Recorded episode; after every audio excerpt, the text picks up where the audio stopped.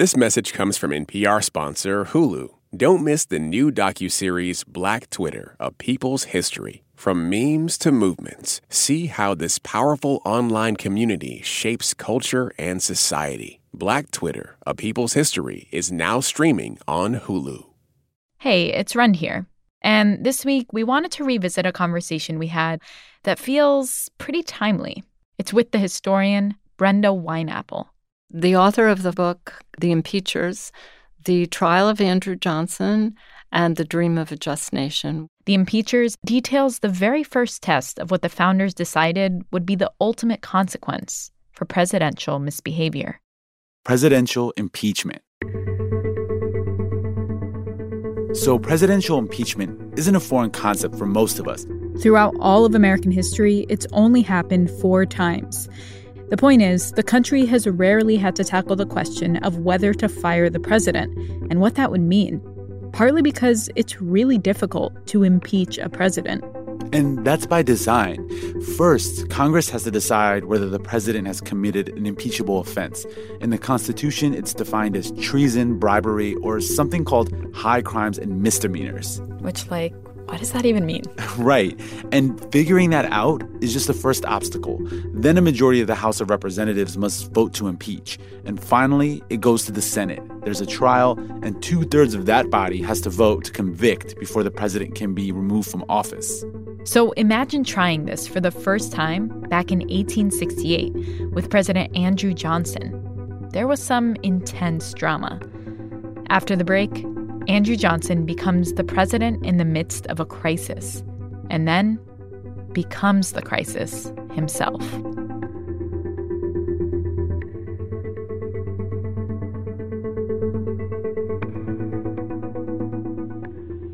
Hi, this is Augusto Calles calling from Honolulu, Hawaii, and you're listening to Throughline from NPR.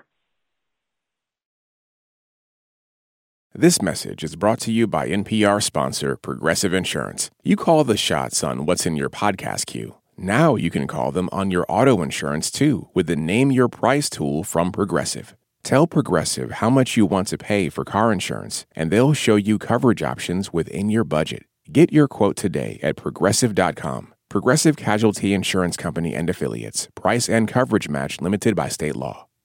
This message comes from NPR sponsor Made in Cookware. Did you know that many popular dishes in Tom Colicchio's craft restaurant are made in Made in Cookware? Made in supplies chefs with high end cookware because Made in makes exactly what demanding chefs look for. When you level up your cooking, remember what great dishes on menus worldwide have in common. They're made in Maiden. Save up to 25% this Memorial Day from the 18th until the 27th. Visit madeincookware.com. That's M A D E I N cookware.com. Let's set the scene to give you a sense of what the situation was in the U.S. at that time.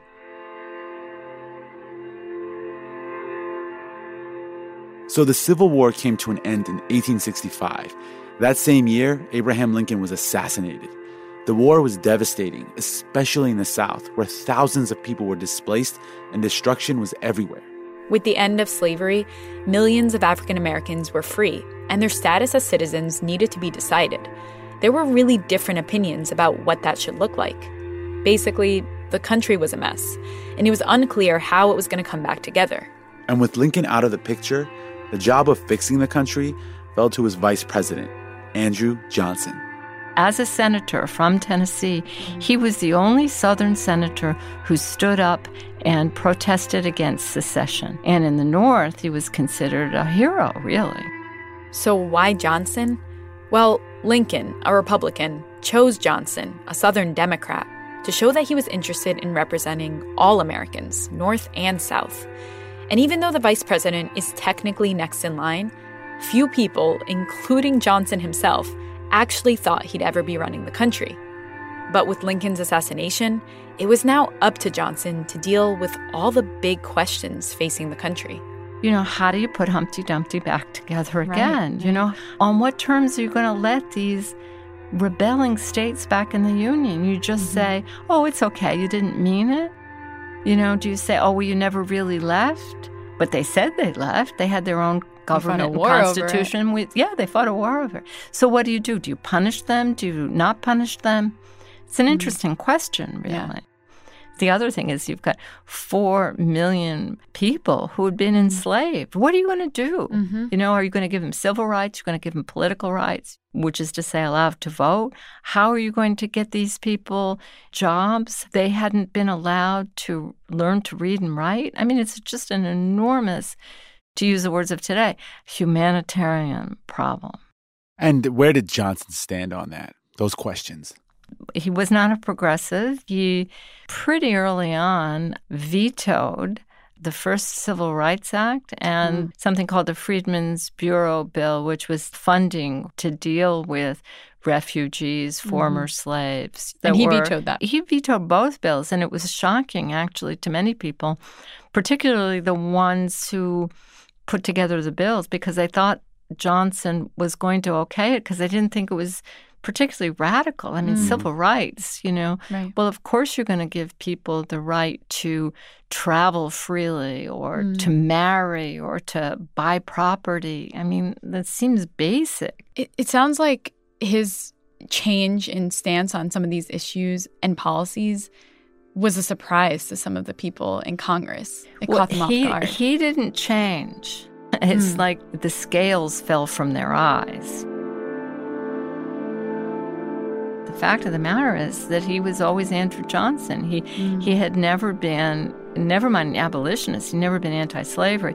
He only sort of consented to emancipation because it was politically expedient for him to do that. Mm-hmm. When he had money, when he's worked himself out of apprenticeship and that mm-hmm. he became fairly well off, then one of the first things he did was buy slaves. Mm. Johnson was an avowed white supremacist.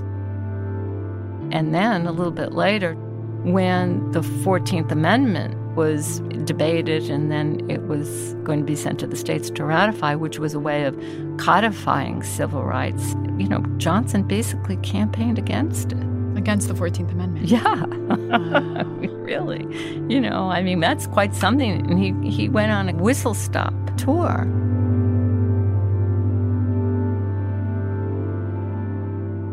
At this point, clearly Johnson's frustrating Congress.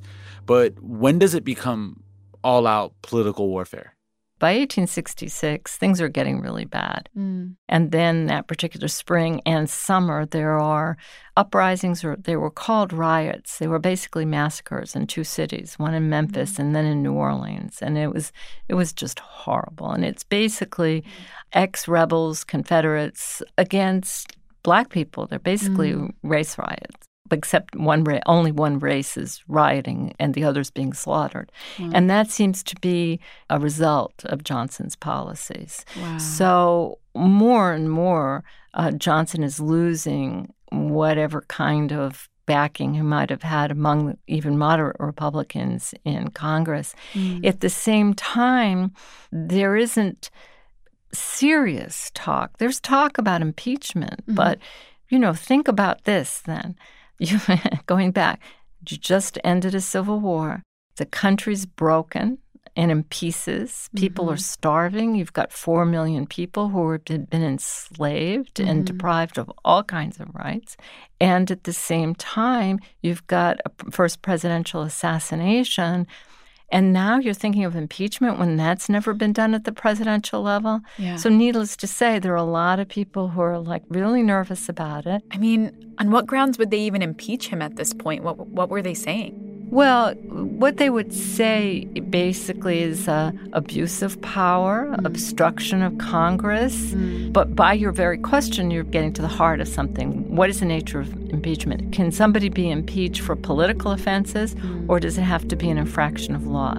If it's political offenses, then anything goes at any time, the argument is. Right. If it's an actual infraction of a law, then you have to wait till somebody breaks the law. If they're unsure about impeachment, Johnson at this point, what changes? So there's a lot of political upset about Johnson because not only is he defying Congress, but then slowly and surely he begins to defy the military. And what Congress starts to do in response is not impeachment, but pass what are called the Reconstruction Acts. where it basically takes back its function and says, okay, we're going to determine what allows a state, a, formerly seceded state, to go back into Congress and to regain their representation. And the way we're going to decide, we're going to divide the South, the formerly seceded states, mm-hmm. into five zones, mm-hmm. and we're going to oversee elections there. And those are the Reconstruction Acts. Johnson, by this time, has a new attorney general and gets him to write rules that undercut mm-hmm. the fact that these are military men who are overseeing oh. these sections. And of course, Johnson and his allies are saying, This military occupation, you can't do this.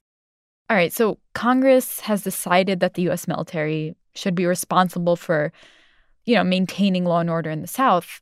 But Johnson, on the flip side, says it's military occupation. How does Congress respond? What Congress does is try to tie Johnson's hands.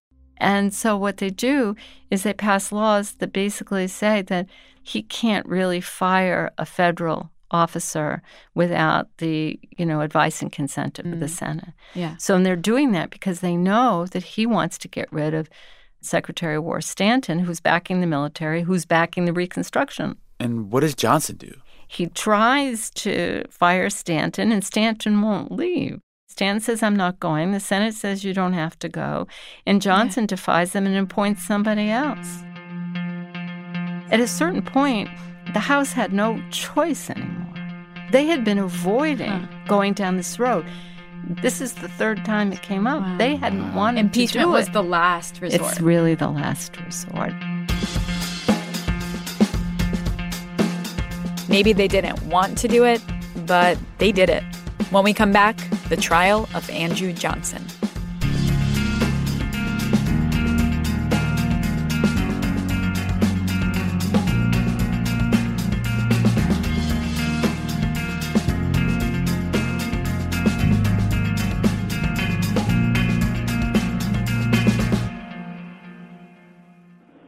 Hi, my name is Tanya from Spring, Texas, and you're listening to Throughline from NPR.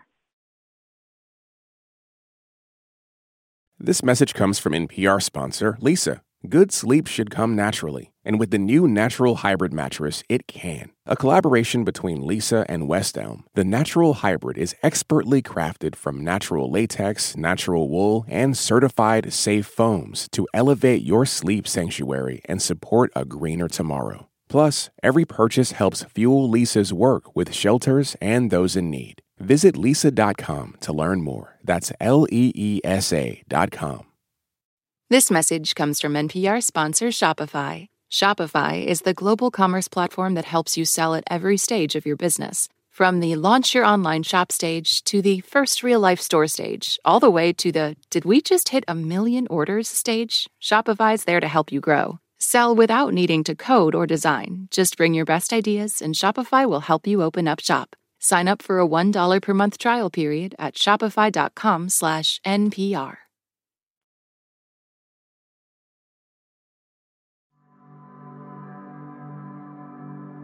All right, so it's February 24th, 1868, and for the first time in American history, the House of Representatives is voting on whether to impeach a sitting president. So, of course, the House votes overwhelmingly to impeach him, and then the impeachment goes to the Senate for trial. Was this like high political drama at the time? Yeah, high political drama. It was you couldn't get a ticket. Really, uh, I mean, it was this, all over the newspaper. All over the front page, every newspaper in the country. I mean, how could it not be? I mean, think of it if it was today or yesterday. I mean, of course, it's big news. And what does the trial in the Senate look like? The trial starts in March and it's over by May. Oh, so wow. it's not that long, but it's long enough to sow a lot of doubt. And because both sides argued brilliantly, and because Johnson had some wonderful lawyers on his side making very interesting arguments. You know, that was persuasive to many. But there's always behind the scenes politics. Right. So it's not just simple of, oh, it's up or down. It's like, what are the political ramifications? Mm-hmm. What's going to happen? Because it's 1868, it's an election year. And the fact that the next in line for president was a man named Ben Wade.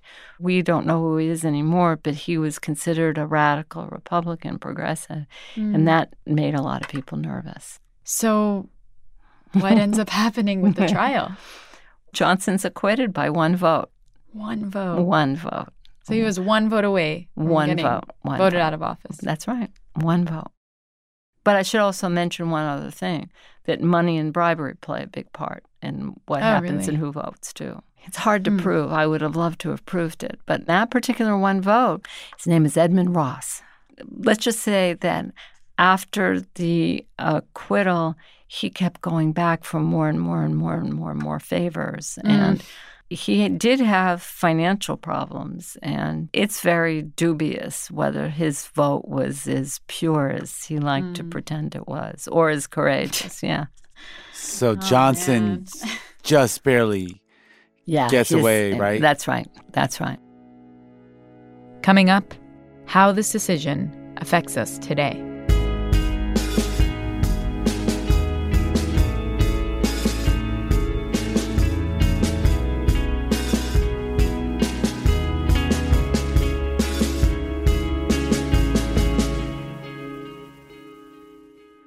My name is Kelvin Santos. I'm from Ponce, Puerto Rico, and you're listening to Throughline from NPR. This message comes from NPR sponsor BritBox, streaming acclaimed original series you won't find anywhere else. With powerful performances from Jodie Whittaker, Tamara Lawrence, Bella Ramsey, Matthew Macfadyen, and more, streaming at BritBox.com/NPR. This message comes from NPR sponsor Mint Mobile. From the gas pump to the grocery store, inflation is everywhere. So Mint Mobile is offering premium wireless starting at just $15 a month. To get your new phone plan for just $15, go to mintmobile.com/switch. So this was the first time that an impeachment trial happens Yeah. against an American president. Right. And even though he doesn't end up getting kicked out of office, I mean, what repercussions did this? Well, you know what's interesting? You know what I think Yeah. personally? I think the reason why I or you or, you know, other people really didn't know much about it is Yeah. because nobody wanted there to be any repercussions. Nobody wanted to Mm. think about it. People wanted to just move ahead. Grant's famous political slogan for the 1868 race was let us have peace. Mm. You know, and one way to sort of understand that is to say, let's let bygones be bygones. Let's forget about it. what lesson should we draw today? What an impeachment means for a society and the difficulty of an impeachment happening and what it actually like did to American society at the time then and, and could do today. It's twofold. You know, it's sort of a cliche, but I mean, it, it is a court of last resort. I mean, Mm. nobody wants to go through that process because it suggests a kind of failure. There was a failure to get the right leader or the failure of the leader to lead. But at the same time, it also suggests hope.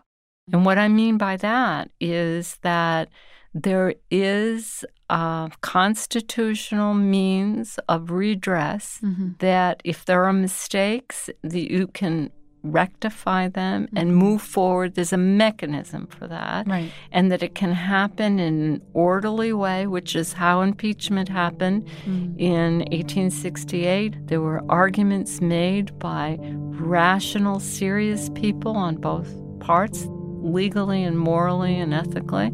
And so I think that you, one can take heart in that.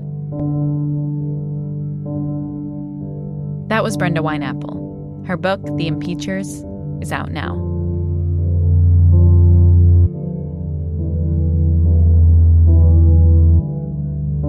That's it for this week's show. I'm Rund Abdelfatah. I'm Ramtin Arablouei, and you've been listening to Throughline.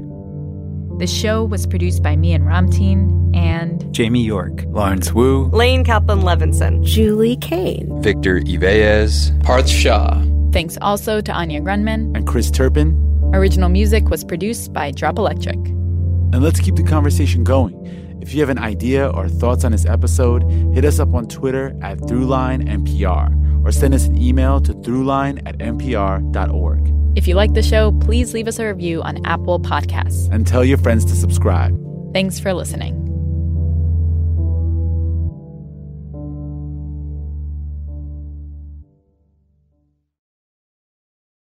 A special thanks to the estate of Samir Naguib for helping to support this podcast. Ramtin, I have a confession. I like coffee now. Bro, what are you talking about? you literally said you hate coffee on this show. Yeah, but that all changed when I tried Brewline, Throughline's very own coffee. And you can get your own by visiting nprcoffeeclub.org. Brewline, even coffee haters love it. This message comes from NPR sponsor Delta Airlines. When you think about it, half the trips the world takes are trips home, and those at Delta are travelers just like you. That's why they try to make you feel at home long before you even get there. This message comes from NPR sponsor Capella University. With Capella's FlexPath learning format, you can earn your degree online at your own pace and get support from people who care about your success. Imagine your future differently at capella.edu. Hey, I hear you have a birthday coming up. Yeah, you. If you're listening to this, that means you have a birthday coming up eventually. And here at Life Kit, we want it to be a special one. Magic can happen, and good luck can happen, and serendipity can happen if we're open to it. How to have a good birthday, even if you're not a birthday person. That's on the Life Kit podcast from NPR.